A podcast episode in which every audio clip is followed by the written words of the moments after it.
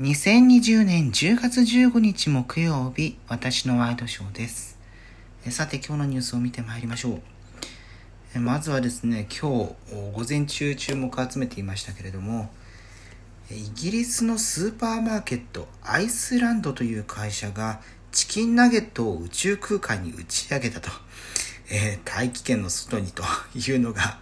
えー注目されていますね。うん。なんか夢ありますよね。うん。ちょっと、なんだろう、おとぼけな感じもありますけれども。ただその中にも、うん、ほんわかするような感じで、えーユーモアがある。まあ最近ね、コロナの関係もあって、なかなか明るい話題ってないですけれども。えーこれ結構全世界的に 衝撃を与えたのではないでしょうかさて続いての話題ですが、えーこれ昨日の夜あたりからですね、えー注目されていることですけれども、えーまあコロナ関連の定額給付金特別定額給付金が10万円え5月に支給されましたが、えそれに加えてですね追加の支給を行うよう自民党の有志が、え菅首相に提言したということが注目を集めています。えーまあ、そのメンバーとしては、えー長島昭久さんだったりとか細野豪志さんだったりとか 元民主党の方もいらっしゃるわけなんですけれども、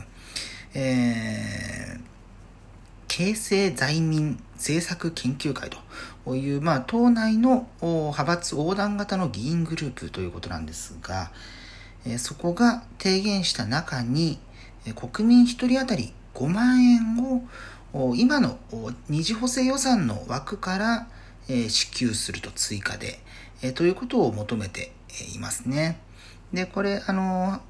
まあ、長嶋さんとかもツイッターで、この提言の要望書か、を上げているんですけれども、まあ、そこを見る限り、1人当たり5万円の追加支給というところと、あと第3次補正、まあ、これから組むことになるでしょうが、まあ、その中で、え定額給付金の支給の継続というところを合わせて、え求めています。で、まあ、これを受けてですね、まあ、支給の継続というところで、まあ、前回10万円だったので、え合わせて15万円なのかっていうようなことが、えーツイッター上で注目されていましたし、えーその15万円っていうのもその二次補正というか5月に与えたものとプラスして5万円という15万円をと捉える人もいてなんかそこが結構混乱が広がっていたわけなんですが、まあ、情報を整理するとひとまず、言えることは確定した事実は何もないってことなんですよね。えー自民党の、まあ、有志の人がこうした要望を出したというレベルなので、えーそもそも追加支給なんてものは決まっていない。まあこれから菅さんが検討に入ることになるでしょうけれども、えーまあそれ以下によってはもしかしたらもうこの間の10万円でおしまいですよって可能性はあると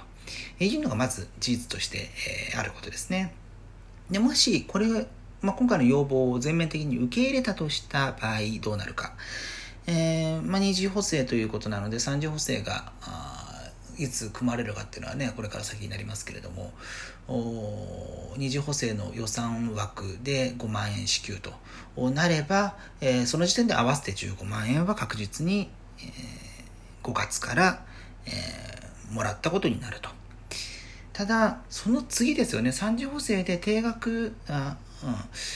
給付金の支給というところが挙げられていますけれども具体的な額面についてはこの書面に書かれていないんですよね。